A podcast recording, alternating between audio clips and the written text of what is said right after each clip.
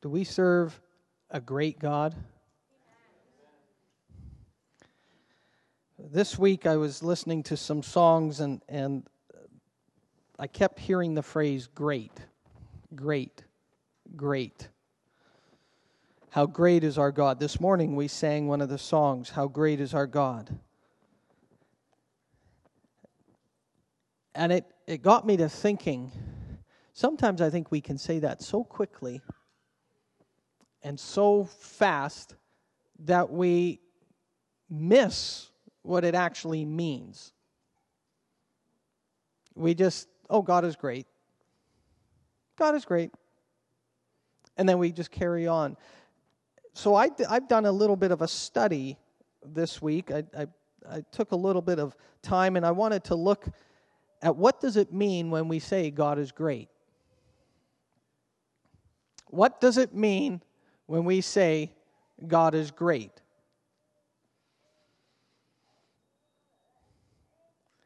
The definition, one of the definitions of great, is considerably above the norm. Have you ever seen something that's normal? Have you ever seen something that's average? Have you ever seen something that's just, oh, well, that's the way everything is? The God that we serve is not just like everything or everyone else. He is considerably, and I would even say, suggest to you, more than considerably above the norm. So I want to take a few moments today, and I just wanted to show you some verses. I want to share with you some verses on, on what God, how great God is. If you can turn in your Bibles, we're going we're going to spend a little bit of time in Psalms today. So if you can turn in your Bibles to Psalm 86.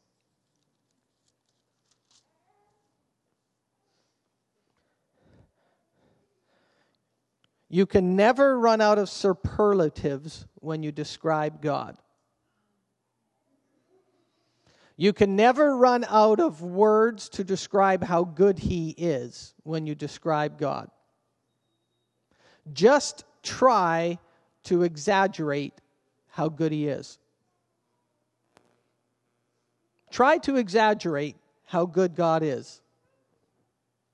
You can't over exaggerate God.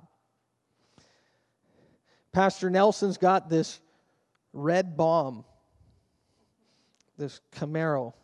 It's got a soft top.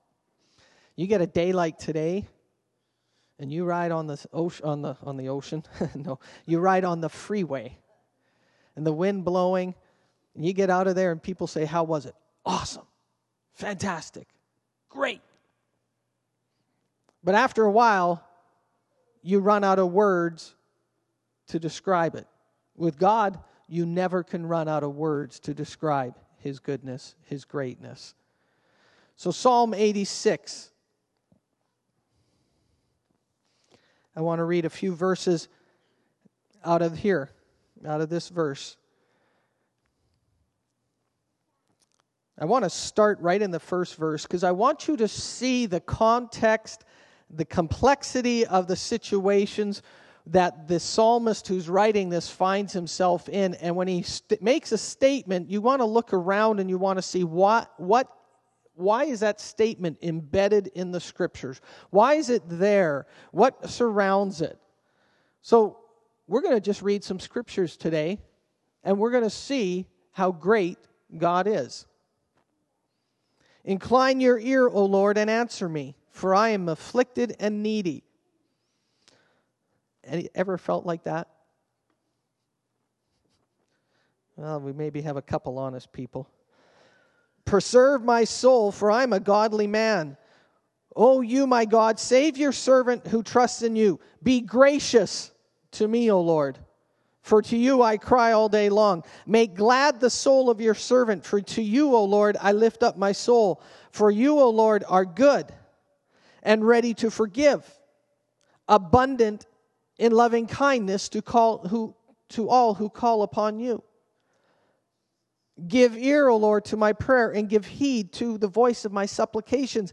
In the day of my trouble, I shall call upon you, for you will answer me. There is no one like you among the gods, small g, O Lord, nor are there any works like yours. There is no one like you among all gods. And when he's talking about gods, he's talking about all the gods that they were serving the adjacent nations. And they had all these different deities or thought of deities in there. And he's saying there's, there's none like that. There's no one like you among all them, O God, nor are there any works like yours. All nations whom you have made shall come and worship before you, O Lord, and they shall glorify your name. For you are great, for you are great for you are great. You don't get to being great without seeing the whole context. For you are great and do wondrous deeds. You alone are God. I want you to see some of these verses when we use the word great in the context of where the psalmist finds and explains and gets a picture of God's greatness.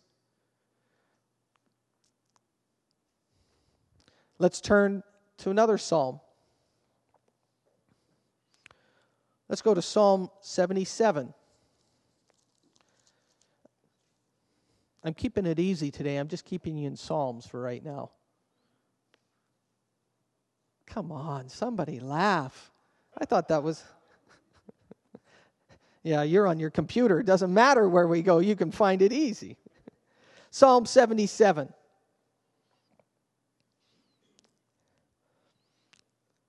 I want to start in verse 11. I want you to get a picture of how great God is. Because I think we sometimes use that word so quickly that we don't understand or we don't get a grasp of how great He is. I shall remember the deeds of the Lord. Surely I will remember your wonders of old. I will meditate on all your work and muse on your deeds. Your way, O God, is holy. What God is great like our God? Who is great like our God?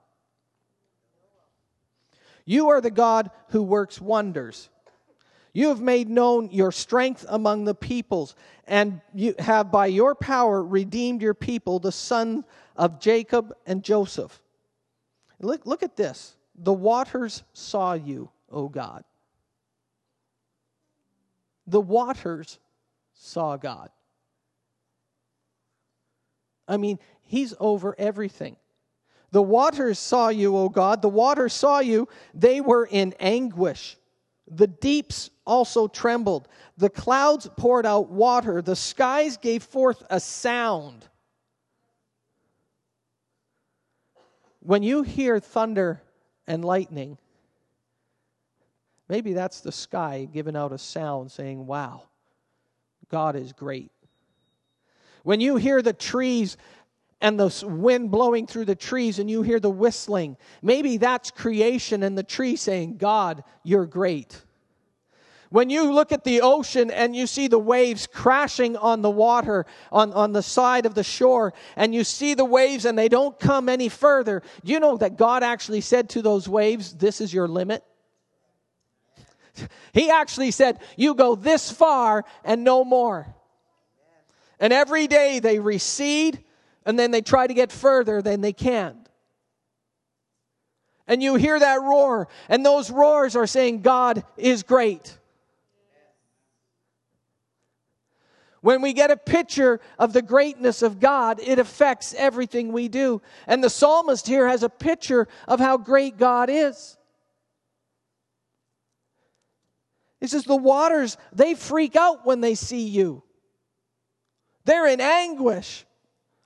The sound of your thunder was in the whirlwind.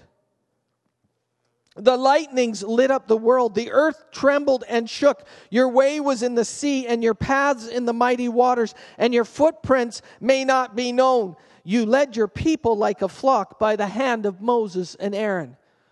My God is great.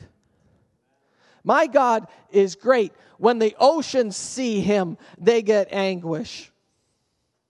When the lightning strikes across the sky and the thunder roars behind it, they are declaring how great God is. All creation declares his greatness. I want to give you a picture that the God that we serve is not weak. The God that you serve is master of the universe. I don't know about you, but I, I try to sometimes sit down and figure that out. Because when I have a need in life, I will go to the source of where I can get that need settled. So, for instance, I am not a mechanic. So when I have a vehicle trouble, I go to someone who can help me figure it out. And that person, it, they help me out and they and I sometimes think they're great. Because I put the key in and I turn it and if nothing happens, I start praying. and we put people on pedestals and we have these ideas that this person is great this and and I don't have a problem with recognizing the gifts and the talents people has and I thank God for mechanics. Yeah, my wife does too. I thank God for people who are skilled in things. But what happens is we take these things and we place man in this position and man in this position. And, and I'm here to tell you that God is over all. And sometimes we start looking this way. We start looking horizontally. Who can settle my problem? Who can solve my issue? Who can figure this out for me? And we start looking like this. And David in the Psalms here, he says, he's not looking this way, he's looking that way. And he says, You're the one that took the children of Israel out. You're the one that when the thunder strikes and the lightning happens, that you're the one that they're praising and they're glorifying. Our God is great. Why don't you turn to Psalm 95?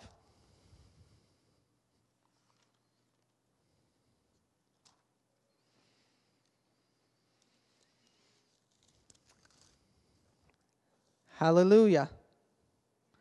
My God is a great God. He's not an okay God. He's not among other gods. My God is the King of all. He's the God of gods. He is above all.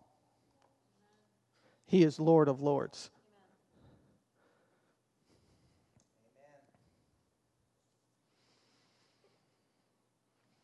Psalm 95, verse 3. For the Lord is a great God and a great king above all gods. And then look at this.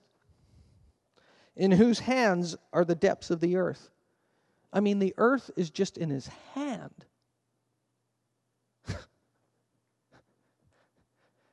the earth is just in his hand. It's like a tennis ball in his hand. My God is so immense. The earth, it's like a ball in his hands. And if the earth is a ball in his hand and we inhabit the earth, what are we in comparison?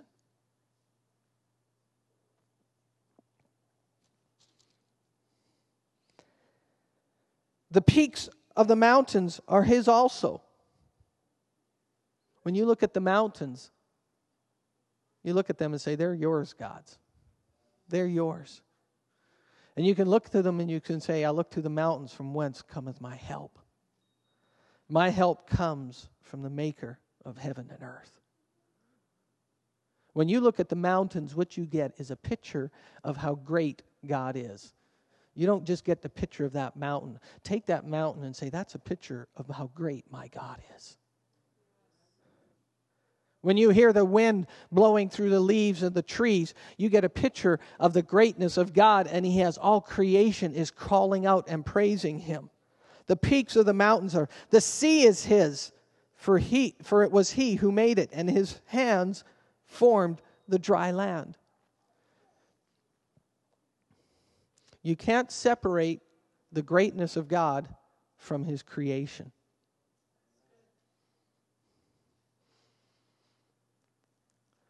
You can't separate the greatness of God from his creation.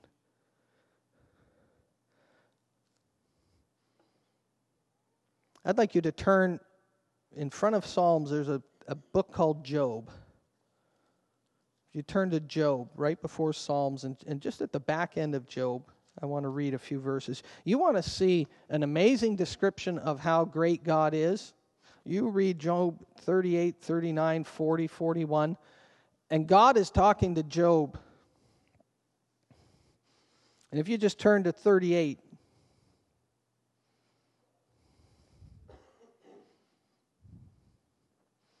I want us to have a picture of why God is so great and how great He is. So that when you have an issue, you can have confidence that you're bringing it to the greatest being in the world, in the universe, ever. And he doesn't get weaker. He doesn't get he, he doesn't he doesn't need a new operating system. He doesn't need 30 minutes to reboot. He doesn't go down. He doesn't lose power. He, he's he's a hundred percent all the time, and then some. And, and so you want to you want to read some real sobering thoughts you read Job 38, 39, 40. I just want to read you a couple verses here. And he says, And the Lord answered Job out of the whirlwind. Can you imagine having a whirlwind and God speaking to you? Who is it that darkens counsel by words without knowledge? He says, Who is it that's darkening this counsel because you're speaking words without knowledge? Now gird up your loins like a man and I will ask you, and you instruct me. Where were you when I laid the foundation of the earth? Tell me, if you have understanding, who set its measurements? If you're so smart, Job, where were you when I established the earth? And how did you figure out the measurements? How did you figure that out? Or who stretched the line? Or what what where its where its base is sunk? Or who who where's its cornerstone? This is the God that we serve.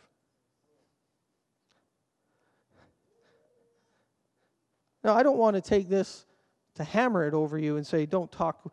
Uh, what I want you to see is how great God is. He's the one that laid the foundations of the earth. He's the one that put the cornerstone. Nobody knows where that cornerstone is, but He does. He's the one that established the depths. If you go on in those verses in 38, 39, and 40, he talks about Orion he talks about constellations in the sky. And science is just starting to catch up with what he spoke in Job. He gave them names in Job. And people start looking at the sky and then they start realizing, oh, this, this. He says, Who did that? I serve a great God. And in my head, sometimes I equate God with man. Sometimes I equate God with, well, if this is my ability, this is his ability. And I'm here to tell you that that is wrong. He's the one that created all,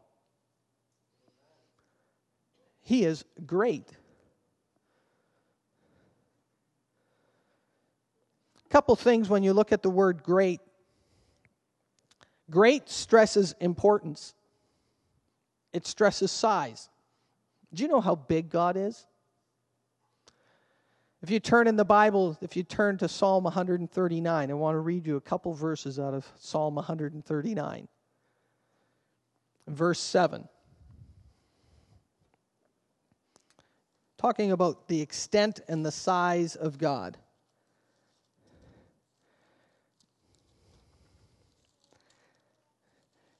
And by the way, if you don't think man is enamored with the size and extent and greatness, all you have to do is you have to just have to watch some science fiction TV, like Doctor Who. My daughter had it on last night. Shane, you got to pray for me, man.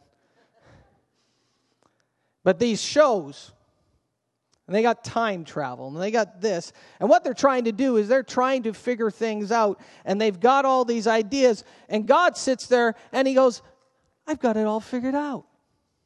And they're trying to figure out the extent of this or the extent of that. And in Psalm 139, verse 7, the psalmist is writing and, and he's, he's talking about God's omnipotence, his, his omnipresence, how smart he is, and how he's everywhere. And in verse 7, he says, Where can I go from your spirit, or where can I flee from your presence? If I ascend to heaven, if I go all the way to heaven, you're there. And if I make my bed in Sheol, you're there, the depths. If I take the wings of dawn and if I dwell in the remotest part of the sea, even there your hand will lead me and your right hand will lay hold of me. If I say, and this is an amazing part, if I say that darkness is going to overwhelm me, he says, and the light around me will be night, even the darkness is not dark to you. Whatever darkness you might be experiencing is not dark to God. He's got the best night goggle vision around. It's light to him. How big is God? What is the extent of him? If you go all the way to heaven, he's up there. And if you make your depths in the, in the bed in the depths of Sheol, the depths of the abyss, some people refer to Sheol as hell. hell it's depths, it's, it's deep, it's the deep parts of the earth. If you make your bed in there, He's there. Sometimes I think we can outthink God. I can outwit Him. If I say this, I'll get God going that way, and then I can do this. Man, our life, are we ever stupid? If I tell God I'm going to go over here, then I can sneak and do this. I mean, we, we compute him with, with how we try to trick our mom and dad. well, I told my dad I was going to do this, and I told my mom I was going to do that, and they don't know, have a clue. And that's not how God operates. He's great. He's important. Why is he important? In Genesis 3, I believe it's verse 8. Do you know what we're composed of? People talk about all our cell structure and everything else. I'm here to tell you, we're just a bunch of dust. We are a, just a complicated bunch of dust.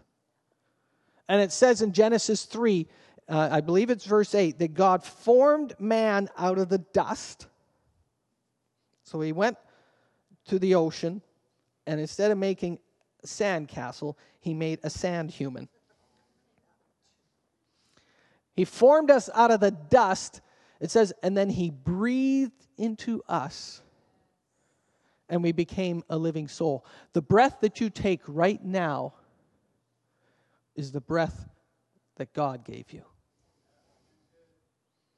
You want to talk about how great God is. The breath that you have, every we do it unconsciously. I mean, I just breathe normally. I, I can't, I don't think about my breathing. That's the Spirit of God in you. You want to talk about how great He is? He took dust, stuff that we put in the garbage. He took that, He formed us, and then He went, and we started to breathe. Everything I've got, I owe to Him. And when He goes like this and draws my last breath, I return to dust. How great is God? No superlatives can even go get close. He's marvelous. He's wonderful. He's powerful. He's amazing. He's incredible. He's mighty. He's creator. He's huge. He's everywhere. He's all smart. He's all knowing. He's powerful. He's present.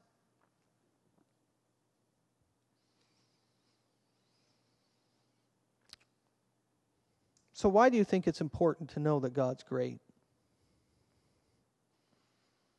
I'm sharing this for a reason. Why is it important? That we sing it all the time. We sang it today. We had our hands raised. I even had my eyes closed. I'm singing, Lord, you're great. Why do you think it's important? Why is it important that you and I know that God is great? I've got one verse I want you to see, and then I want to give you a few thoughts about greatness. If you can turn to Job chapter 3. Sorry, Job chapter 5.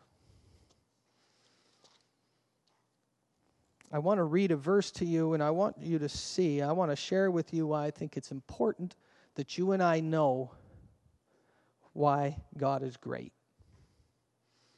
Because when you understand why God is great, it changes how you live.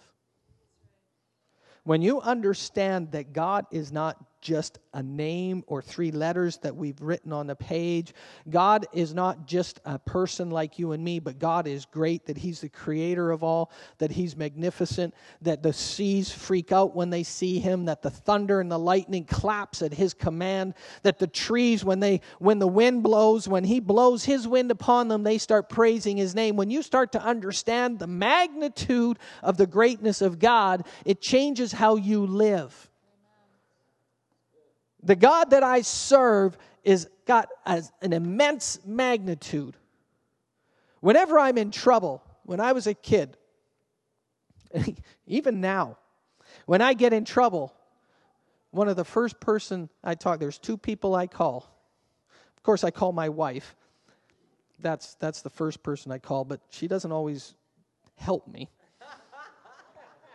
she loves me and she listens to me, which is huge.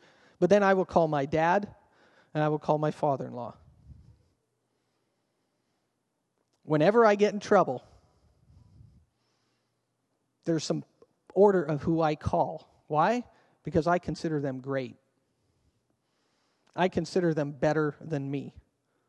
I consider them somebody that can help me. And I'm here to tell you when we understand how great God is, the protocol for calling will change. Sorry, Dad, you've been demoted to number three because God is a little bit bigger. When we understand how great God is, it changes how you live. And I want you to see in Job chapter 5, and this is the beginning of the dilemma of Job. And Job had, had all these riches and this, this amazing uh, spread, and he had all this family, and one disaster after another happens to him. And then he has three friends. And I mean, if you've got friends like Job's friends, go find some other friends. I mean, if they come around and they say the reason why you're in trouble is because you're, and they just pour it on you, find somebody else. I mean, they even traveled to see Job. And this is what one of his friends starts out with and in Job 5 8. He says, But as for me, I would seek God and I would place my cause before God who does great and unsearchable things. And I want you to see this verse. And in the message, some, I, I enjoy reading the message. I, I don't read it for study. I read it just for, for the, the, getting a different view or different thoughts, and it's written in a modern day language. And in Job 5, 8, and 9, out of the message, it says, If I were in your shoes, I'd go straight to God. I'd throw myself on the mercy of God. After all, He's famous for great and unexpected acts. there's no end to his surprises. I like how he says that. If I were in your shoes, I'd go straight to God. Forget your wife, forget your father in law, forget your dad, just go straight to God. You know, if you're playing Monopoly, you know, go straight to jail. You know, go straight to God. If I was in your condition, I'd go straight to God. Why is it important to understand how great God is? Because if you don't know how great He is, you're not going to seek Him. If you don't know that God is great, you're not going to go seeking Him. You're going to seek somebody else. If you don't think He can help you through the dilemma that you're facing, you're going to go somewhere else, and God's going to sit there and say, I'm here. And you're going to, no, I'm going this way. I'm chasing my solution in a bottle. I'm chasing my solution in, in a TV program. I'm chasing my solution in some hallucinogenics. I'm chasing my solution in something that will just ease the pain in a temporary measure, but I just, I'm, and God's saying, and I'm here to tell you, if I were in your shoes, I'd seek God. Why? Because He's great. He does things that are unsearchable. I mean, we haven't even figured Him out. And His ways are marvelous. And the word marvelous there isn't just marvelous. The word marvelous talks about his greatness and it talks about dist- how he does things to distinguish himself to you. When he does marvelous things, he does something to distinguish God to you. Has God distinguished himself to you? I think we could honestly say yes. But he wants to keep doing it. It says because he does it in innumerable ways. He doesn't just do it once.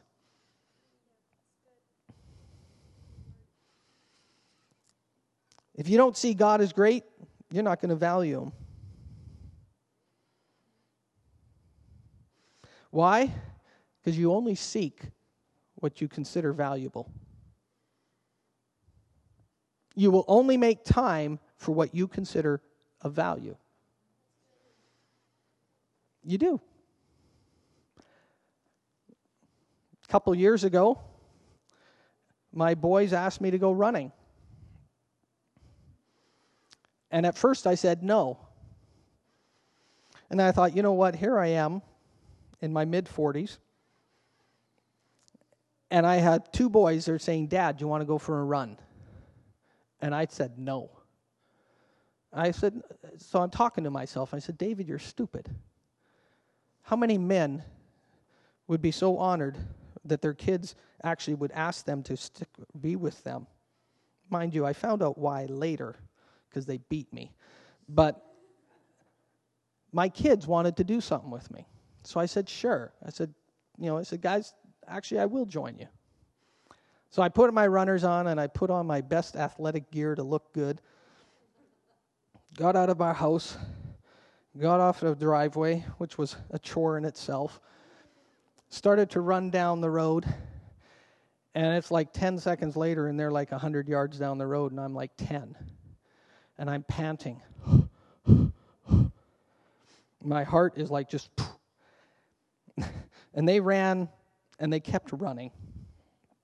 I ran across the one road about 400 yards away and then it was like I was dying. And I stopped and I walked. And I saw them distance, I saw them in the horizon turn around and start coming back. And I thought, okay, I'm going to come back. And my one son just passed me. He didn't even stop. I won't name names. I love him dearly. My other son ran past me. He got about five feet in front of me, and then he stopped. And he realized dad was in trouble. Dad, he turns around, you can do it, Dad. You can do it. I made it back home. I ran maybe 800 yards. They ran two and a half kilometers. I got home and I was so embarrassed because I always thought I was in shape. I always thought I could do whatever I wanted to do. And I told my wife, this is never going to happen again. So I started to search for something to change that. And when you value something, you seek after it. So, why is it important to understand the value of how great God is? Because if you don't understand how great He is, you're not going to understand how to seek Him, or you're not going to value seeking Him. And I looked at that and I understood in this context that my health was valuable to me. So, you know what it started? I started to do? I actually woke up earlier. I got out of bed when I used to be sleeping and I'd go for a jog. Then I bought a bicycle and I started riding a bicycle. Why? Because I was going after something that I valued and I was seeking after something that I thought was important. So, why is it important to understand how great God is? Because when you're in trouble, He is the solution. When you are physically panting and your heart is beating at your chest, or you are doing something and you've reached your limit and you can't go any further, I'm here to tell you when you understand how important and how great God is, you will seek Him. And you will say, What do I need to do in order to change? What do I need to do in order that my kids don't beat me so bad the next time? What do I have to do in order to help have God help me? I mean, we can understand it sometimes this way, but God's here saying, I've got the solutions. In Hebrews, it says, Come to me when you're tired and weary. He says, In fact, when you need help, call unto me in your time of trouble. It's okay to call God when you're in trouble. No, I'm going to wait till everything's better and then I'll talk to him. No, I'm just going to wait till the dust settles and then, ah, if I feel like it, I'll ask him for help. He says, No, in times of trouble, call on him. Why is it important to know how great God is? Because you only seek what you consider valuable. You only seek what you consider valuable. If you don't think it's valuable, you're not going to waste your time. I didn't think health was valuable, so I didn't waste my time on it. Now, if you ask my wife, I waste a lot of time on it.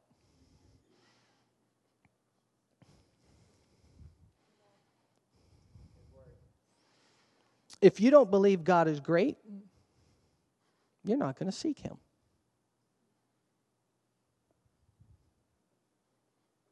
If you do not believe God is great, you will not seek Him.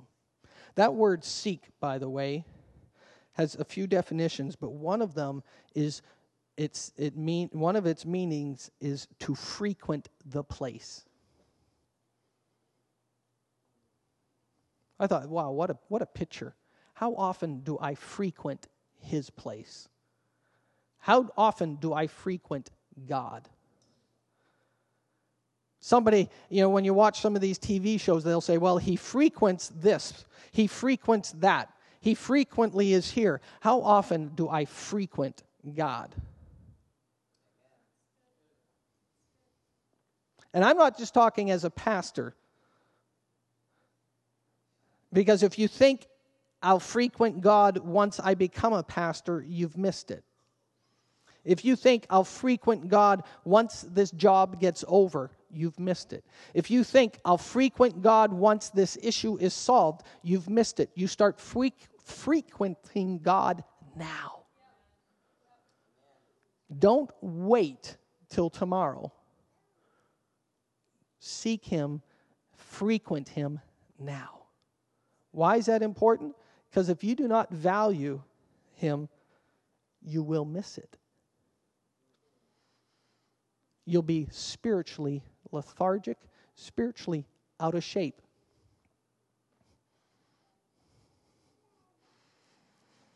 You don't think we seek what we value? One of the largest industries in the world is diets. Why? Because people value their health or they value their, um, their look, they value their status. People will pay billions of dollars, not one person, but people pay billions of dollars for cosmetics, for diets. Why? Because they value it. I want to look good. That's what they seek. Some people seek their career.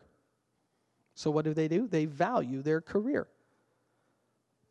Some people seek and value family. Some people seek and value friendship. Some people seek and value cars. Some people seek and value money. Some people seek and value wisdom. Some people seek and value God. And we place all these things. I'm here to tell you God is great. He is distinguished and he is considerably better than the normal. And in Job here, he's saying, If I was in your shoes, Job, I would seek God. If, if I was in your shoes, I would frequent the place where God is because that's where I will find my solution.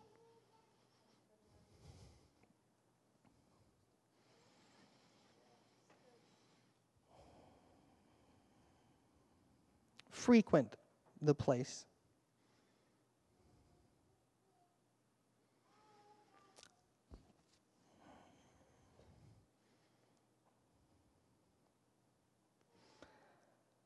In closing, I want to connect a couple dots. Last week, we had an amazing conference with Dr. Brown, and on Sunday, he shared on not settling for less. And I know it impacted many people.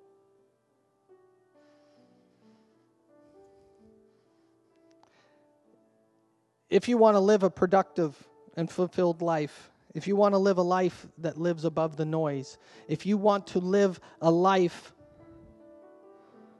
that is abundant, if I was in your shoes, I'd seek God. He'd be like number one, number two, and number three. Maybe even a few more, but I'd start there. How do you do that? You start early. First thing I do in the morning, I honor Him. You say, Well, I don't got time. Take two minutes. Take two minutes. I mean, sometimes we think I got to do 30 minutes and I got to have a six point outline when I'm done my devotions. I'm here to tell you start seeking Him early. And if, it t- if, it's, if, if all you've got is two minutes, you know what? Make those the best two minutes of your day.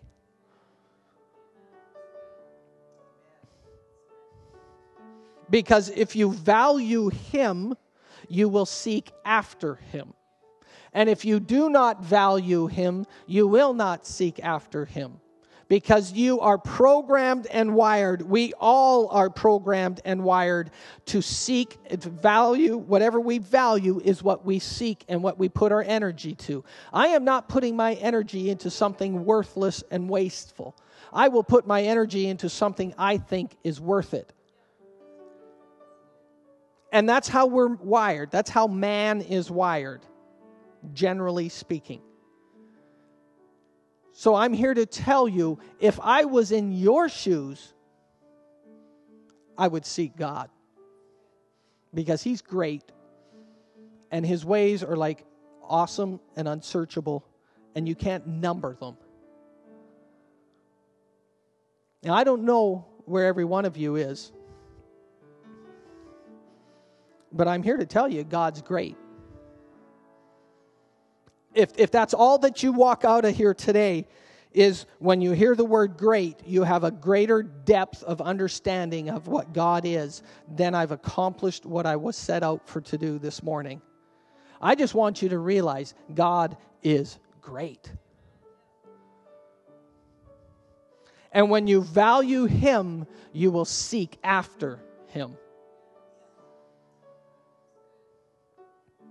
It challenges me. It challenges me. Last week, I believe God gave some people words. I believe God touched people's lives last week. Don't settle for less. Don't settle to be a victim, settle to be a victor. Don't settle for for having to have to always have a revival and be revived and be revived. Settle for something that's renewed and alive all the time. Don't settle for what the enemy has stolen. Settle for his increase and what he says he'll give back to you. And when you value that, you will seek after that and you will put your energy and your efforts into that.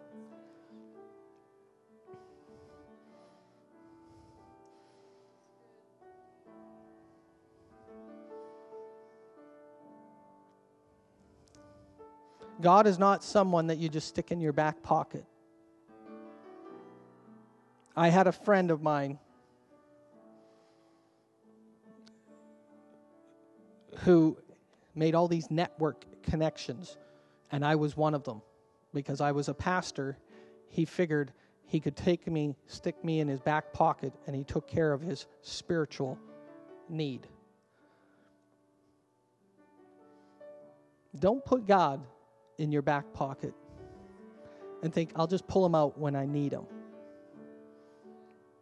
If he's great, and he is, uh, his ways are unsearchable. His truth is unending.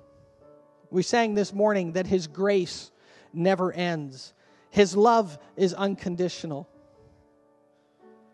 If He is for us, who can be against us? With Him, we are a majority. He is my strength, He's my shield, He's my fortress. He's the one on whom I call. He is great. And this morning, I want to encourage you. If that means you got to reshuffle and adjust a few things, adjust it so that He is number one. Matthew 6, it says, Seek ye first the kingdom of God. In Job, here, his friend says to Job, If I was in your shoes, I would seek God. Why? Because he's great. Amen? Do you receive that today? I'm just going to close in prayer. I'm going to pray for you. I'm not going to ask for a show of hands. I'm just going to ask God to quicken something inside of you a hunger, an insatiable appetite for Him.